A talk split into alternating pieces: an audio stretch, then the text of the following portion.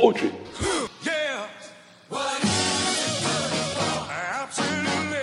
Everything. Poetry is not a luxury, it's a vital necessity of our existence. It forms the quality of the light within which we predicate our hopes and dreams toward survival and change. First made into language, then into idea, and then into more tangible action. Audre Lorde.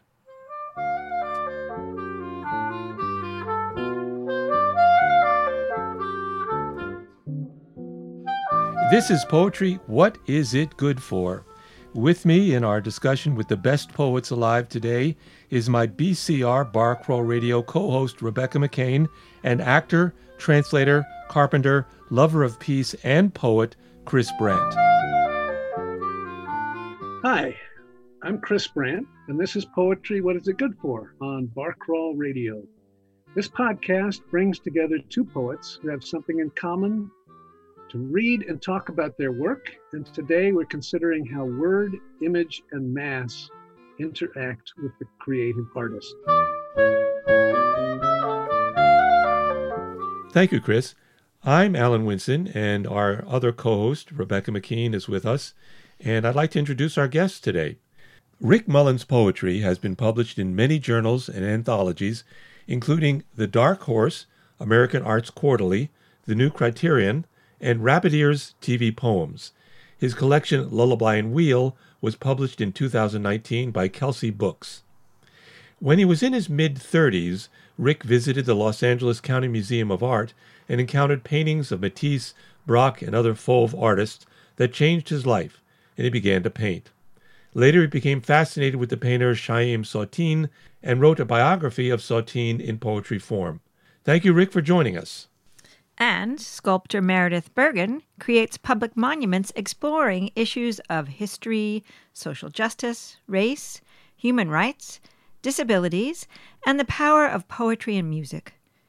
Bergmann's work is well known in New York City for her FDR Hope Memorial on Roosevelt Island, unveiled in 2019, the September 11th Memorial in the Cathedral of St. John of the Divine in 2012, and most recently, the Women's Rights Pioneers Monument in Central Park. Meredith Bergmann is also an accomplished poet and poetry critic. Her writing has appeared in Contemporary Poetry, Hudson Review, The New Criterion, and she was poetry editor of the American Arts Quarterly from 2006 to 2017 and you are selling your house and moving to Boston to be closer to your family. So thank you twice for taking the time to join us. Hasn't this man got the best beard? He does. Ah, He's been working on it for years. oh, that's good. It's a It's poet, winning. It's a poet's beard. right? Let's begin by talking about your other artistic work. How did you first discover the which came first, the, the visual art or the poetry? Actually, I began in elementary school doing both and and many other things singing and acting and I knew I wanted to be some kind of artist but I wasn't sure which. And the art kind of took over. But I didn't discover sculpture until I was almost through art school and had kind of despaired of video and calligraphy and painting and conceptual art and stumbled into the bronze foundry and started making things that could last for thousands of years. And I was completely hooked. And the poetry was something that I was always doing kind of on the side.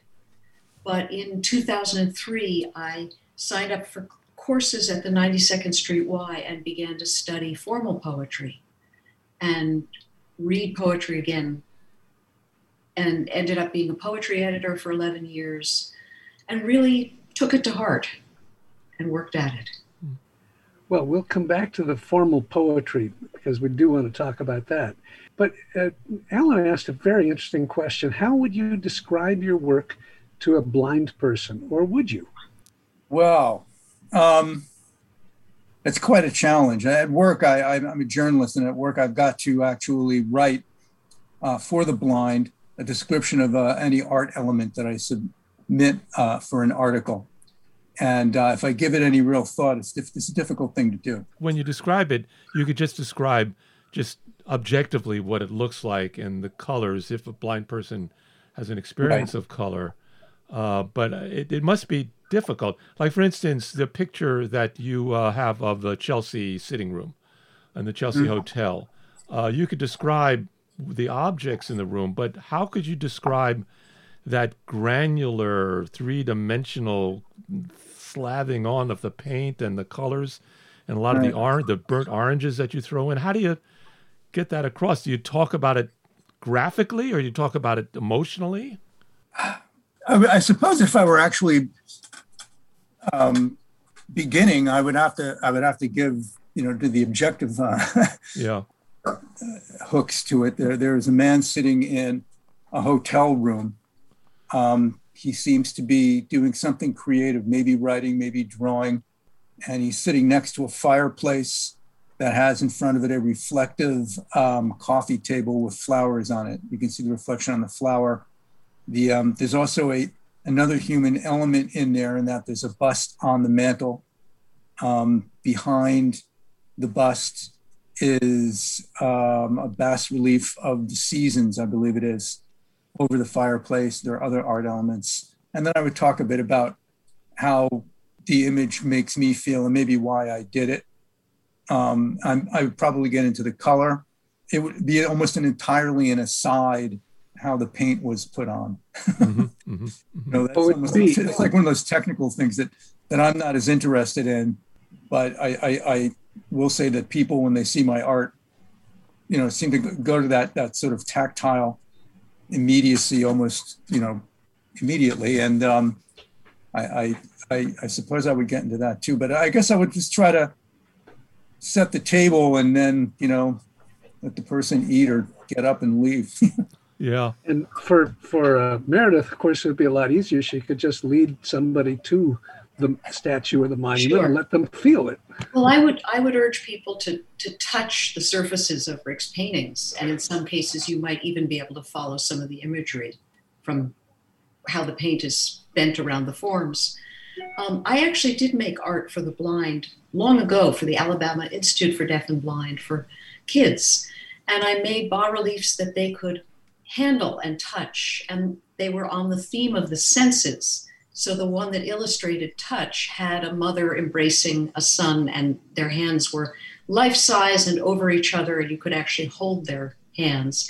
And the background was all a kind of a pattern of thumbprints.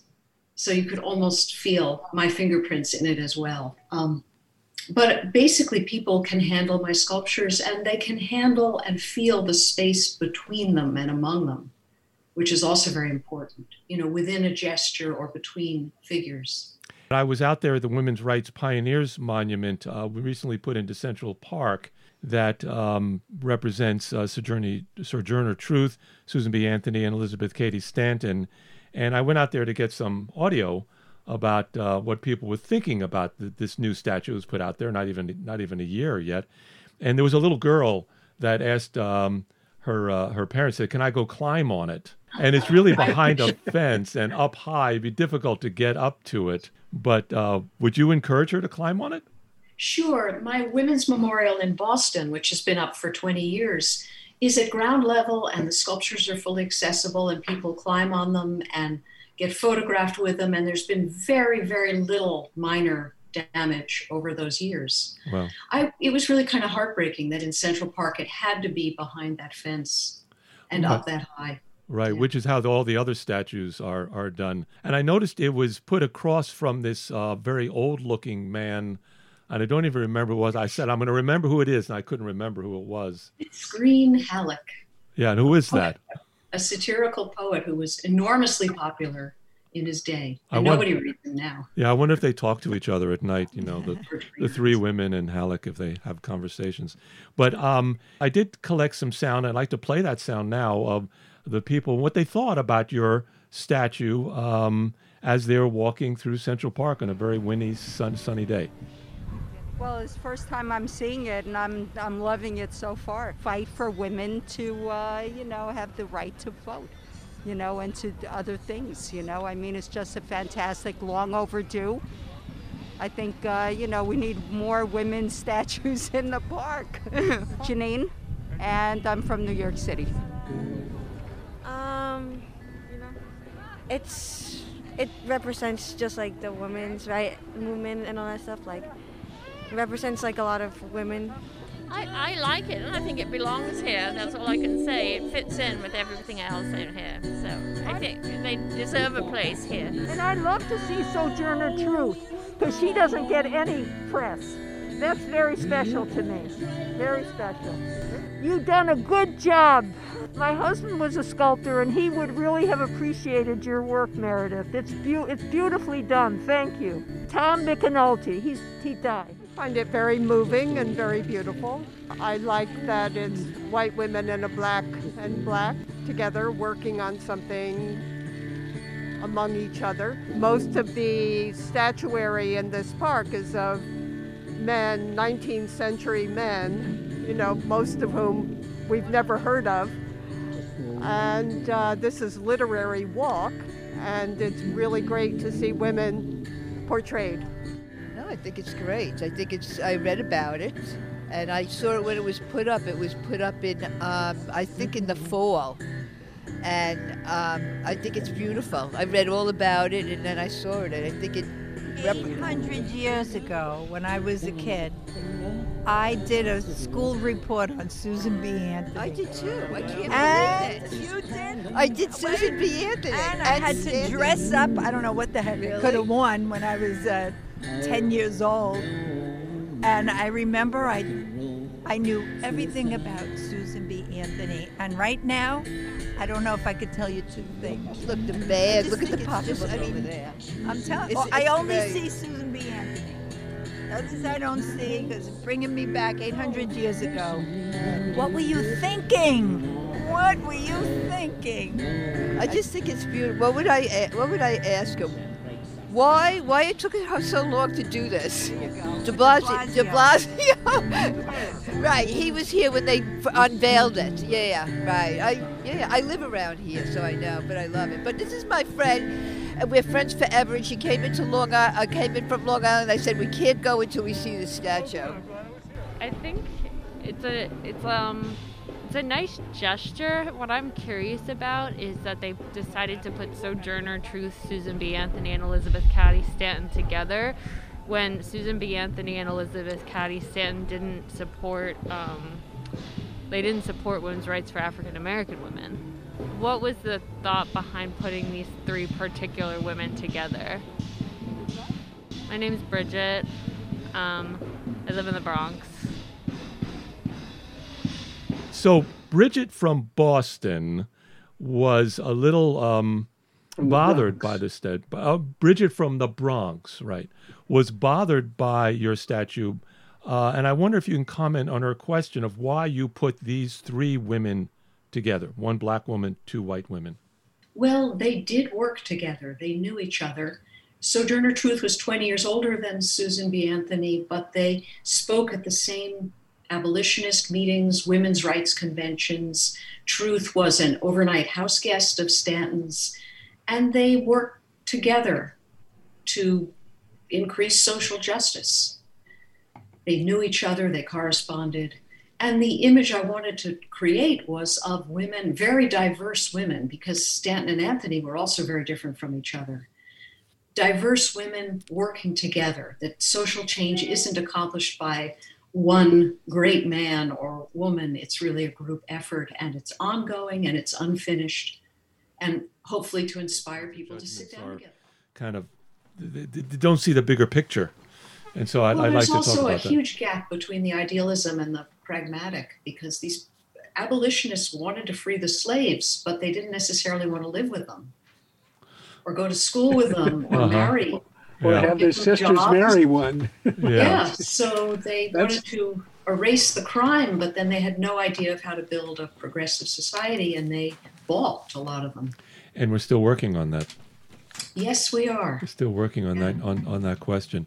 Rick, um, we have started to talk about your other art, meaning your painting art. I think it's an interesting story about how you were inspired at the age of mid 30s to start painting. You hadn't painted before then. Could you talk about that? How how that began? Yeah, um, it was my Saul of Tarsus moment. Basically, I was on a business trip in Los Angeles, which can be a very boring place if you don't have a car. and I had a Saturday to kill time.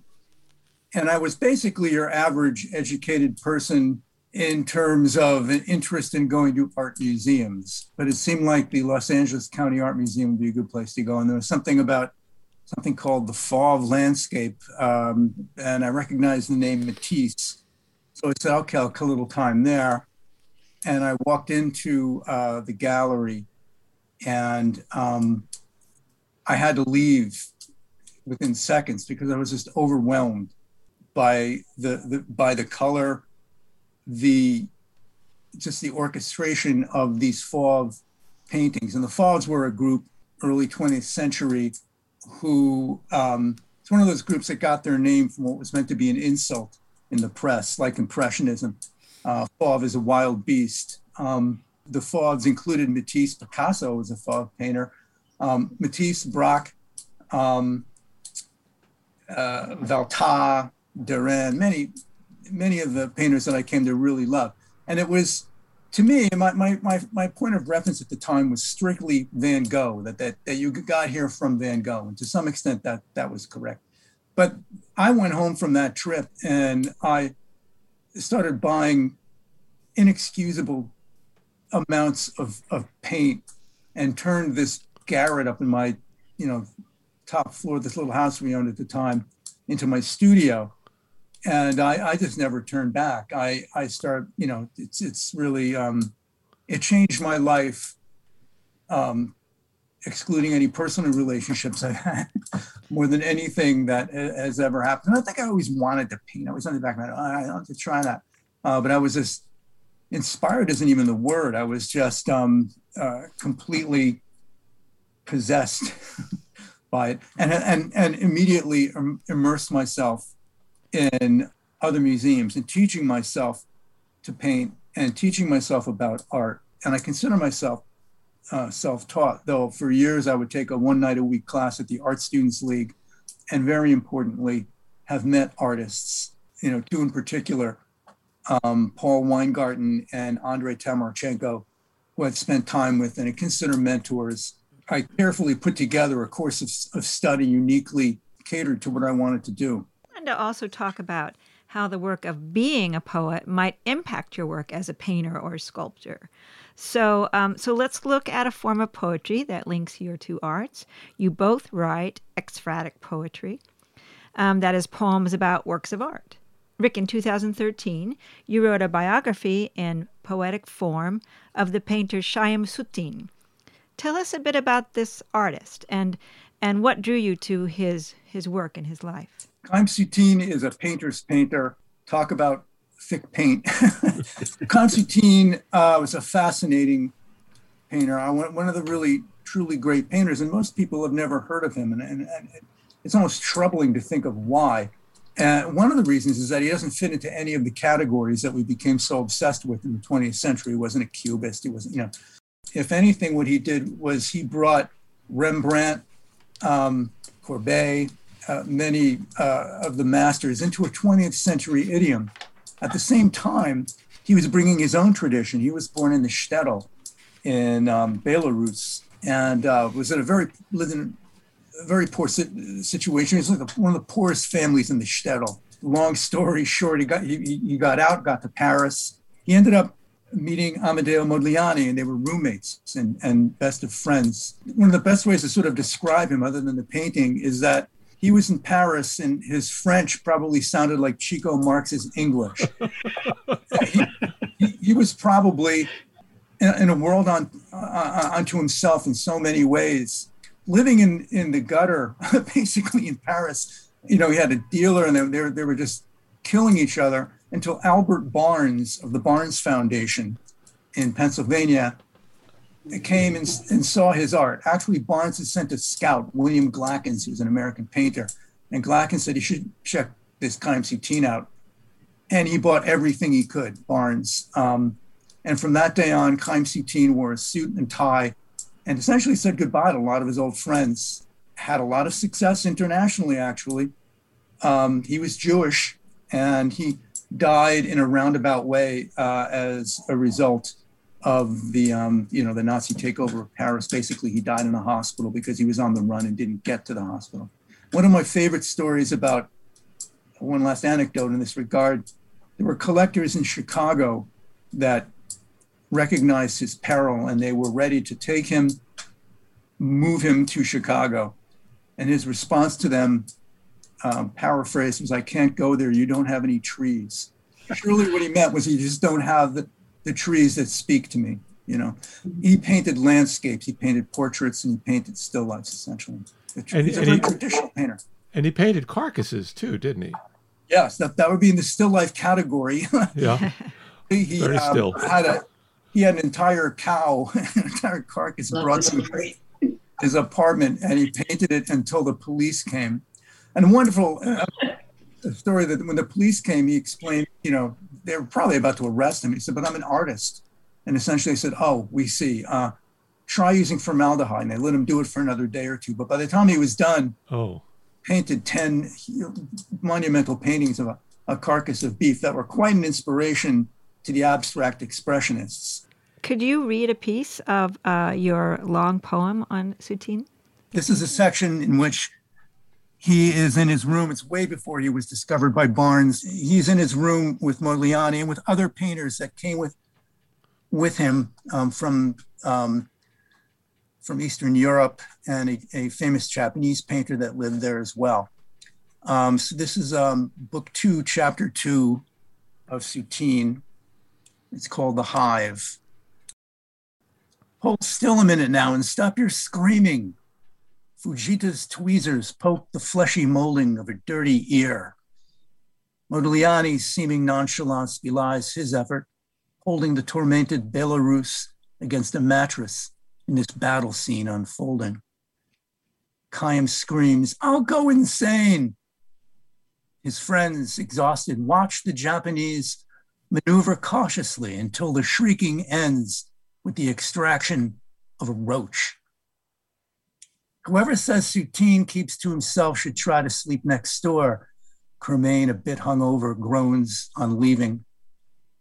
The fear in Chaim's eyes subsides in increments as Modigliani breaks his wrestler's hold and lets him lie across the elevated pallet, an uncanny rig the two assemble every night between the rusted vats of paraffin they situate to block the bugs that bite, and now we must say burrow, as Chaim is sleeping. Fujita watches quietly, despite the shock of having just removed a creeping insect from this fellow's ear. Soutine, I wonder if this monster is worth keeping. He drops it in an empty turpentine container. It looks a little like a lobster, huh? Still life in a tin tureen. Chaim does his best through broken sobs to thank Fujita. Modigliani calms his friend. Fujita, you have stopped a genius falling from the edge. Embalm the bug we shall, monsieur. You owe me, Modi. Yes. Good night, Fujita san. Shalom. Thank you. Very nice. Terrific. And it and it, this you. is a, a book. Uh, what give us the title of the book? Soutine. Soutine. I thought there was another part to it. Oh, it's Soutine, a poem. Thank you. Thank you. Meredith, could you read one of your poems that can help us to understand something about the sculptor's art? Maybe something from the Crouching Venus? This is a poem about a sculpture that I saw in the Louvre that exists in many versions. It's a Roman copy of a Greek sculpture of Aphrodite kneeling by her bath, or the Crouching Venus. And this one was a little different. The Crouching Venus. The history of art is full of pain, sometimes within the work, sometimes inflicted on the body of the work itself by acts of God or vandals, acid rain, or fashion. Later versions have rejected seven of her belly's folds and creases, smoothed her girth, sucked out her attribute as goddess of inevitable birth, and left her slim, alone. Here, missing pieces are not missed coy arms that convolute, her curly head may sit upon a shelf. But on her back, as if to budge the earth, A tiny hand is still attached. I'm wild with sudden grief. I have to find that child. That is amazing piece of, of word word putting together.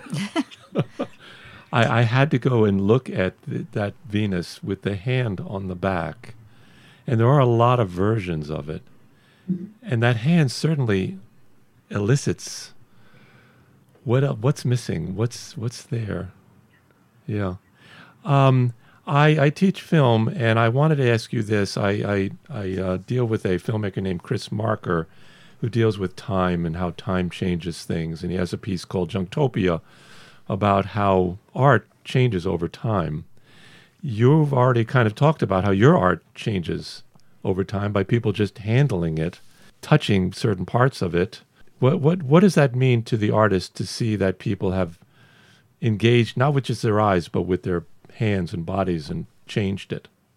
Well, it's very significant for me because I, although I do work that sits on a pedestal or in a house, mainly what I do are public art projects, monuments, memorials, um, outdoor sculptures.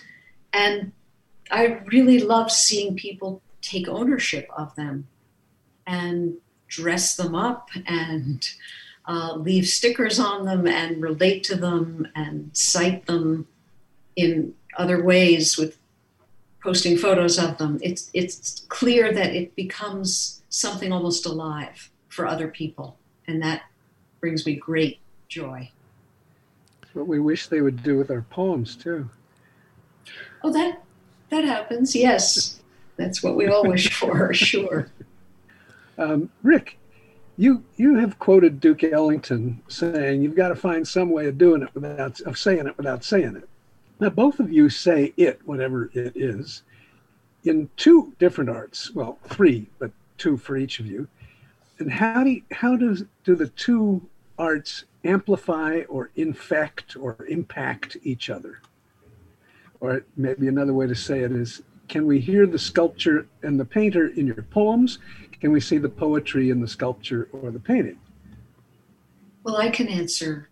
I started writing poetry uh, to deal with grief because my son had been diagnosed with autism. He's an only child and he was three years old. And it was truly terrible to see an apparently normal child descend into this really troubling state of losing the ability to speak, losing control over himself.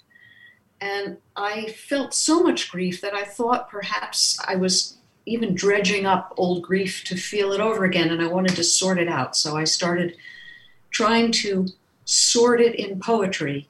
And the poems were like artworks in the sense that if I wrote a poem, if I wrote a sonnet, if I wrote in a form, I would know when it was ended, I would know when I was finished and it would become a made thing with a kind of concrete form. Whereas if I just vented, I could go on and on. And I, I didn't want to do that. I really wanted to, to learn from the form and almost be prevented from venting, but led to other ideas and, and new ideas. And I began to have fun writing. And that's really how I became a poet. Uh, well, you've you've just answered one of my questions that, that I, with, with reading your poetry, both of you, and you're both very dedicated to poetic forms. You rhyme yes. in, on all sorts of traditional and invented patterns. You take on some of the classic and really difficult forms from both kinds of sonnet to Villanelle's and even Sestina's and Dante's Terza Rima. We should mention that Soutine is entirely written in Terza Rima, which is not an easy thing to do. And um, it's also very unpopular. uh, well, but yeah, there, there's there's there's something Meredith just just said it. Um, there, there, there's something very important called um, I call it the paradox of constraint, where um, what you do is you take your, you know, paradoxically, you take your brain out of it by giving yourself something which I wouldn't want to compare it to a puzzle, um, but things such as meter, think, where, where you, you have to be conscious of these things. What you're doing is you're, you're no longer giving yourself um, a blank piece of paper on which, you know, you, Mr. Know-it-all, are going to tell you, tell, tell what he thinks. You're not, you're, you're, you're kept from going where, where, you know, the, the mind easily goes or the, or the mind wants to go. It's going to want to go there, but it's going to have to go through a bunch of stage gates, as they call it in the business world, uh, to get there. And by the time you're done, you've gone someplace in many uh, instances. In most instances, you've gone to a place that you hadn't set out to go or to go through to get to where you were going. But very often, you pull something out of yourself that um, it's questionable that you would ever get to. You know, it's like if you sit down to draw a duck, you're probably going to draw a duck. Um, but if you are, you know, committed to certain constraints, you might find out that you have a beautiful sailboat and you can always go back and do the duck. You know, you you you three are poets, Chris, Meredith, and Rick. Becky and I are are not poets. We're human beings, though, and we've gone through grief too. I think uh, if you live long enough, you go you go through grief.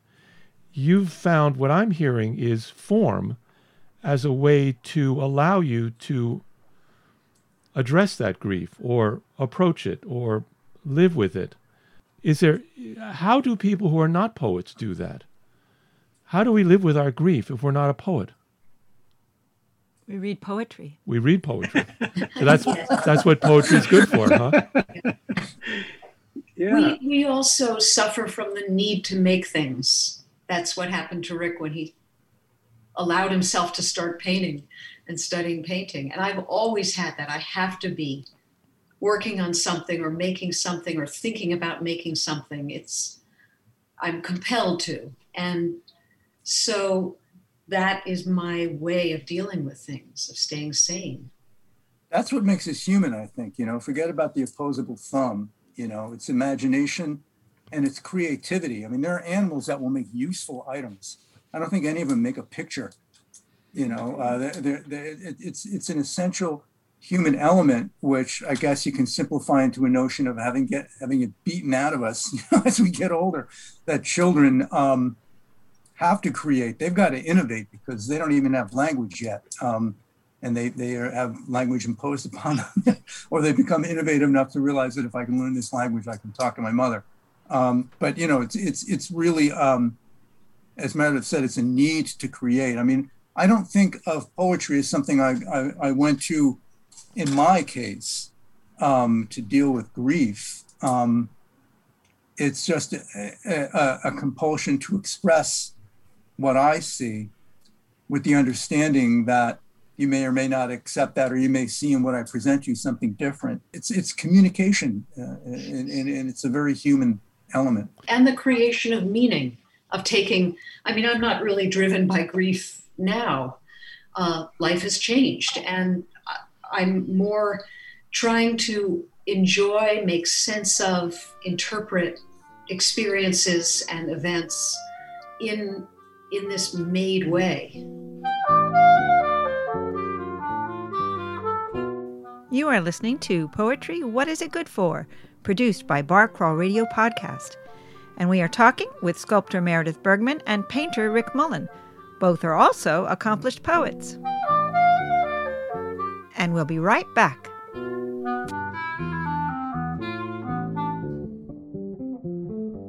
The, the idea um, that always surprises me of any any artist, whether they're a novelist or a poet or a sculptor or a painter or whatever, is sort of fearlessness that I that I find in or I see in people who are artists who are able to reveal that which I would never ever talk about.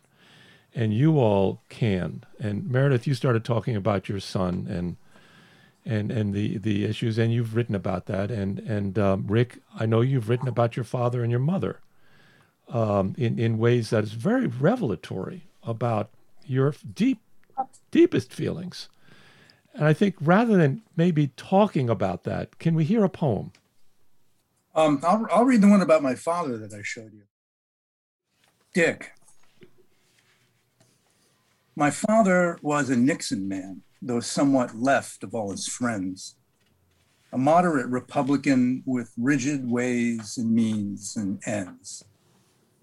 An expert hand at tying knots, the firm ones and the ones that slip. He had no luck in drawing lots. His Chrysler was a battleship. He was a nightmare with a gun and nowhere when it came to plumbing. Hanged himself in 81. My mother never saw it coming. Okay, there's there's an, an example of what you referred to earlier as uh, the paradox of constraint. Uh, clearly, a the death of a father, particularly by suicide, is an, an enormous event in someone's life, and in that poem, you don't try to tell us how enormous it was. Uh, it, it's clear that it was enormous, but you don't you don't say I was so sad or I was break broken up or I had a traumatic experience. You just tell the facts and let us discover it. That's well, it's it's it's an example of the Ellington principle to some extent, saying without saying it. And you know, I, I don't like to impose my reading on a poem, um, but I employ some humor in there. Like it's sort of building up to really kind of humorous anecdotes about one's father, and then you hit this very serious line. Uh, and when the narrator says, "My mother never saw it coming," well, either did the narrator.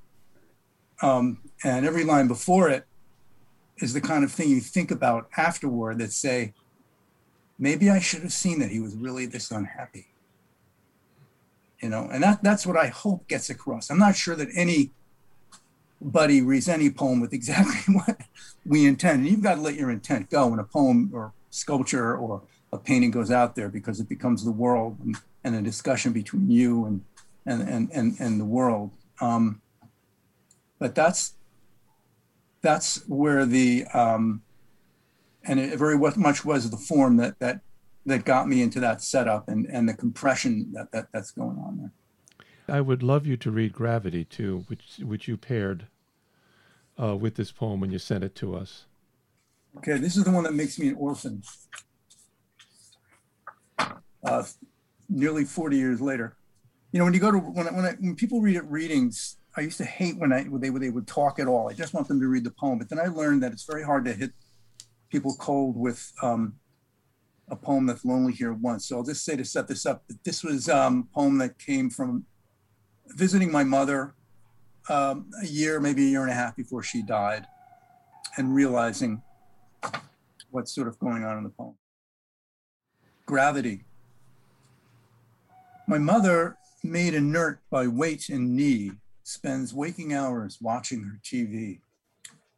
The laptop she obtained on TV, the laptop she obtained on QVC lies dark and out of reach. Can I start it over again? Sure. of, of course, of course. Go ahead. All right. I'm going to read a long one later. I'll do it about six or seven times. Gravity. My mother made inert by weight and knee, spends waking hours watching her TV. The laptop she obtained on QVC lies dark and out of reach, predictably. We call, but all her calls are transferred straight to voicemail. She doesn't read, she stays up late. The only stimulant she has to compensate for everything she's blocked is solid state illumination, decorative notions, side effect disclaimers, jewelry promotions. Her dreams must bear a weight of lost emotions. She sleeps. And when she wakes, she thinks of oceans. She lies in bed and tries to name them all, but summer seas perhaps.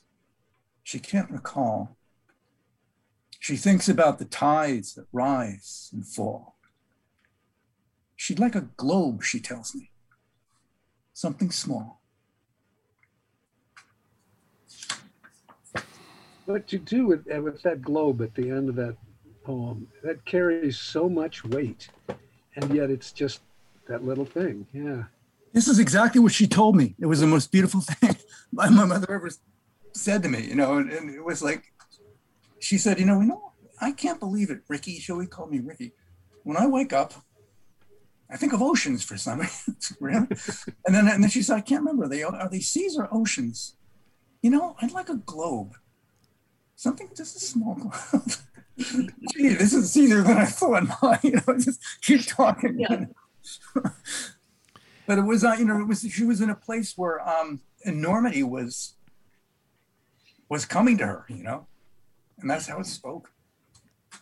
Well, but you you hear so much more. I mean, um, one in one of Meredith's poems, she has an epigraph from from James Merrill that just dot dot dot. If hearing and listening were the same, and we often hear without we, we often listen without hearing. Um, but you clearly heard much more than your mother was saying.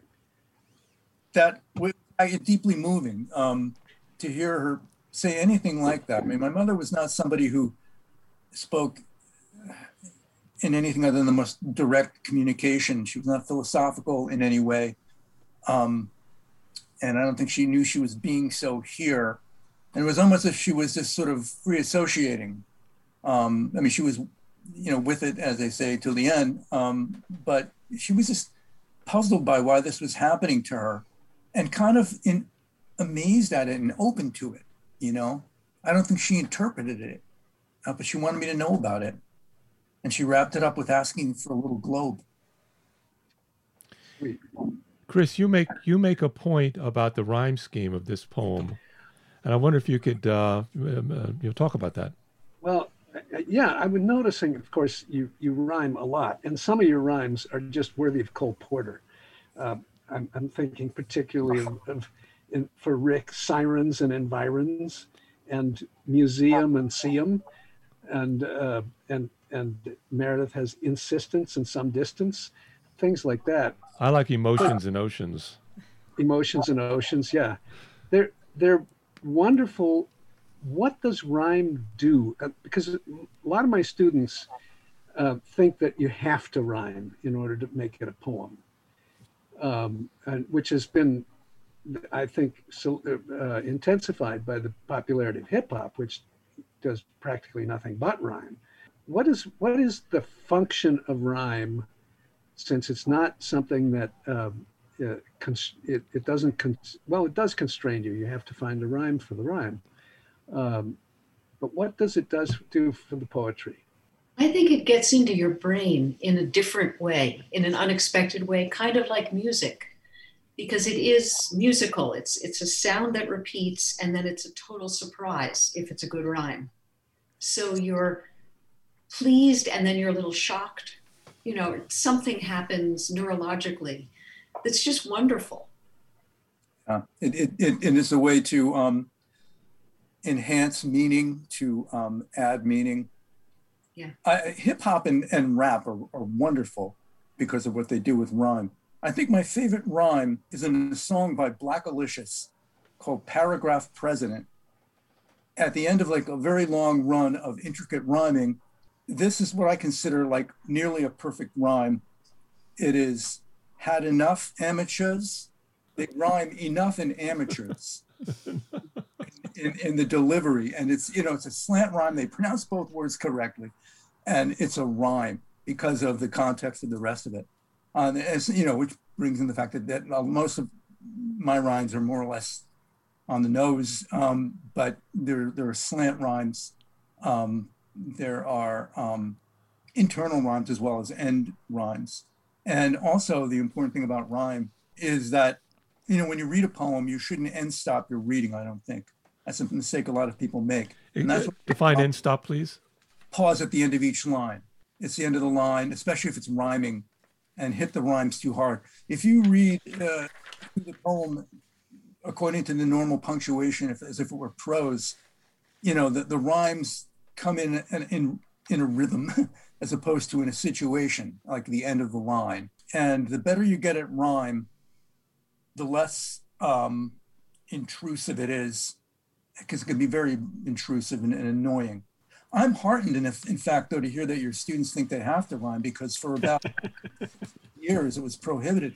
Same with painting. Um, Andrei Tamarchenko, who I mentioned, um, great painter. He quit art school because in the 70s you weren't allowed to, to paint representational painting. I was, You know? I was told I didn't have to study anatomy. I wanted to make people who looked like they could stand up. Oh, you don't have to study anatomy. That was It's gotten 70s. much worse. It's gotten much worse. Uh, Andre and Paul and I were exhibiting at an art school in Philadelphia. I think it was called the Philadelphia Art Students League. It was on Chestnut Street. And the students were coming in. And they said, wow, it must be cool to paint. It's like, wait, wait a minute, you're at art school. now. we work on computers. you know, and um, just last week, the magazine I, I, I- I work at, I submitted an idea for a cover that I so wanted to be drawn. And they came back with a beautiful cover. But I, I shouldn't have been surprised that it was really crafted on a computer. You know, it's it's it's it's really gone gotten so sort of far away from that human touch in, in, in things. Meredith, we've not heard a poem from you in a in a while. I love his master's voice of the poems that I know of yours. Oh, I'd love to read that. Okay, Because great. that is about, about music, among other things. Right. Yes. Um, and it does have an epigraph from James Merrill's poem, The Victor Dog, which is a wonderful poem about the RCA Victor logo dog. Uh, Now, many of your many of our hip hop listeners and on on poetry, what is good for, and we have many, don't know about the the Victor dog, the Victory dog. Could you describe it for us? Well, RCA Victor's logo used to be an old fashioned gramophone with a big brass horn and a little white dog, uh, maybe a Jack Russell Terrier, sitting and looking at fixedly into the horn, listening to what was coming out. And it said below, I think in quotations, his master's voice. And that was their, their logo for, for decades. So that is the title of my poem, His Master's Voice. A dog is listening to the dead. His master's brother played his master's voice from a wax recording. The dog sat down and all but stuck his head into the trumpet of the afterlife. His master's brother painted them, setting the eager ashen dog, the gleaming brass machine, against dark velvet and mahogany. They float on black on my computer screen. Is there no comfort in the past? The dog is listening for commands, his name, or for approval, something to make his pose make sense at last. His master trying to play Beethoven. Hearing her practice Für Elisa, my mother in law's teacher in Vienna told her then, You sound like you have never been in love. She thinks she was 11, maybe 10. I fell in love when I was five, bewildering my mother. You can't be, I think she said. She silenced me. His voice, his laugh, survive in jumbled fragments that are hard to play. And now I find his name online. There's video, a dog cavorting with a tall, slim man. My childhood love, the master of that dog, his voice is wrong, the rhythm doesn't scan. The dog begins to bark for joy. Then, loud and close, a chuckle from the unseen cameraman. I recognize the timbre of that boy when he says, finally, with pride, Good girl. That's all I ever longed to hear. Now put the screen to sleep. Put Für Elisa on instead, the soothing trills, the octaves in the bass insistent like pronouncements of the dead.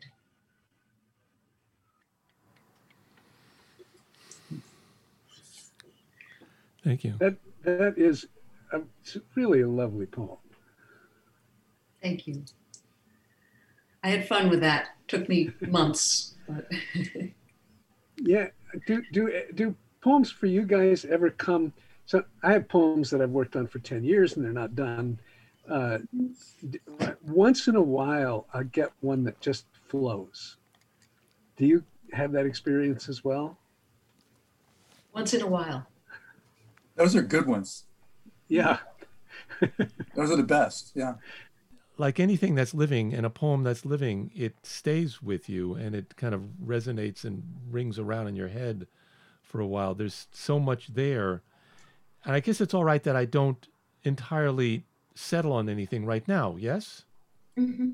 Absolutely. I, that, that, it's a, it's a s- somewhat scattered poem because it jumps from the dead artist and the dead brother to me and my past my mother-in-law's childhood you know it, it jumps around a lot and also you, you know don't we uh, want to just let poems sit there for a while uh, once we've read them and read them again you know read them again yeah yeah that's the important part that is a tough thing about going to poetry readings because you do as i mentioned you you'll hear the poem once and um, sometimes the best experience is just the sound of the poem. That's where the rhyme and the meter come in. Um, but you know, I mean, all the nuances in, in, in Meredith's poem are splendid, and um, that's a poem you go back and you read right after you're done reading it, um, and and you come back to it later. Um, and you're right; it it's it does what a good good poem does, and that is that it leaves a token. You know, it leaves something there, and um, and and you remember it. It's memorable. We always end these shows with one poet reading the other poet's poem. Shall I go first? It's shorter. Yeah. Okay. This is from Rick's book, Coelacanth, and the title is In the Killer's Studio. More penitent than painter, he advanced through serial catastrophes, a knife held somehow in the hand that held the brush an hour's work was just as often lanced as was the moment's stroke, the picture rife with bleeding undertones, an oil gush of venal violet seeping into black. He stalked the image like a madman, like a sulfur breathing monster on the heath. On seeing what he'd done, on stepping back against the table, he would curse and strike with color at the colors underneath. The world beyond the canvas edge went dark. In fact, the canvas held the universe inside a cave of earthy ochre crust and rags and crumpled tubes, a stark environment, a crime scene in reverse, a hedge against the darkness and the dust. Wow, that's gorgeous. Rick, did she did she read that well or what?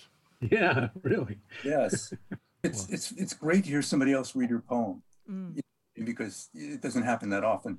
You know, earlier earlier we asked about what would you say to a blind person about what your po- what your painting looks like, and I think that poem describes a lot of what you do in your painting. Does it? That said a lot, yes. No? Did we misinterpret it? All right, all right, all right. You said I could get it ter- get it entirely wrong, and so maybe I did. So no, Rick, no, no, you got it right. But it is, it is, you know, that it is that on the edge kind of um, do or die sort of thing. When you're without the homicidal in, intent, hope. you can get into metaphors like like a ton of bricks sometimes. Rick, something from Meredith. Okay, I'm going to read a poem that I just love. Um, I, I like this poem, um, and it's a very Meredith poem. um, it's it's about a sculptor, but it's it's about what we've been talking about, and it's very topical. Um, as you'll see, downfall. For centuries, we've melted down our heroes for cannon. Careful work from expert hands attempts to make the human form undying, recast as hollow tubes to shatter bodies. The statues we're now pulling down are hollow. The bronze is just a skin portraying skin, a sculpture's spirit bottled up inside. Sometimes the casting captures fingerprints. I hear them topple and I watch the dust, the wisp that rises from the crumpled pelt. Somewhere I read of Henry Shrady dying, still begging his assistants, keep it wet, tormented by the work he could not finish. He must have meant his Lee. His grant was cast. He died two weeks before Grant was unveiled, a victim of the strain of that commission, which took him 20 years and took his life. And yet he'd taken on portraying Lee, who turned down a command of Union soldiers when David French was unavailable. Another sculptor came to finish Lee, but found the clay had dried and deeply cracked, and all of Shrady's care was good for nothing. It's strange that Grant's last word was water. Lee supposedly were strike the tent. He may have had aphasia and said nothing last. Some sponsors want a symbol, not a life, but sculptors love a complicated man. And Shrady's generals were not generic.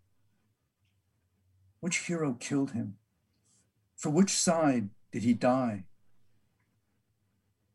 Perhaps he cast his lot quite early in the Grant Commission with the cavalry charge, the first of two alarming, charging tangles of arms and men and horses, war as hell that flank impassive Grant up on his plinth. Here Shrady may be thinking of Bernini working on his own mirrored face for David, posed as the fallen horseman will be crushed. Will Shrady's face, distorted for effect, preserve the pain in painstaking forever? I'm glad we have a photograph of Shrady, safe in his studio with his two small sons, absorbed in showing them his work. His face in shadowed silhouette, hands full of clay, the light diffused like grace throughout the room caresses the boys' cheeks, the wrinkled suits, the spotless floor and spattered stands and tables, the dabbled clay around the looming model of another Union general on his horse, Shrady's linen smock, his second skin. Here was an experience that you know, I love in poetry. It's like I read this poem, uh, you know, enough times to not blow it too badly reading it, but just re- you know, reading this time, I picked up on something that connected to things in my mind. Um, and I'm going to um, refrain from asking Meredith if this is what she intended. But there's a line that says, Some sponsors want a symbol, not a life, but sculptors love a complicated man. And it was a, a, a very notable event when um, Emily Wilson's um, Odyssey uh, translation came out a couple of years ago, that that first line that is, you know, poets voice said, how do, you, how do you describe Ulysses? And she described him as a complicated man. And when she did it, it reminded me of uh, Isaac Hayes' Shaft, theme from Shaft, my favorite line of which is, he's a complicated man. like his woman. Maybe subconsciously, but no, I think there's something to the complicated man. Wonderful. I'm so glad you could get all these resonances going in your head. Right on. You see, this cat Shaft is a bad mother. Shut your mouth. What I'm talking about, Shaft? we can do He's a complicated man, but no one understands him but his woman. John Shaft. I had just one last question before we finish up here, and that is what is the effort that it takes to do art? um, the effort is to um, resist satisfaction. That's a real struggle. You know, to, to go back uh, to something that they've thought was finished, and to also know when it's finished and stop doing that. The technical stuff is, very important, but it doesn't interest me when you talk about effort, it's a matter to me of decision making. Uh, and even that is too cerebral. I mean, it, it, but effort implies that.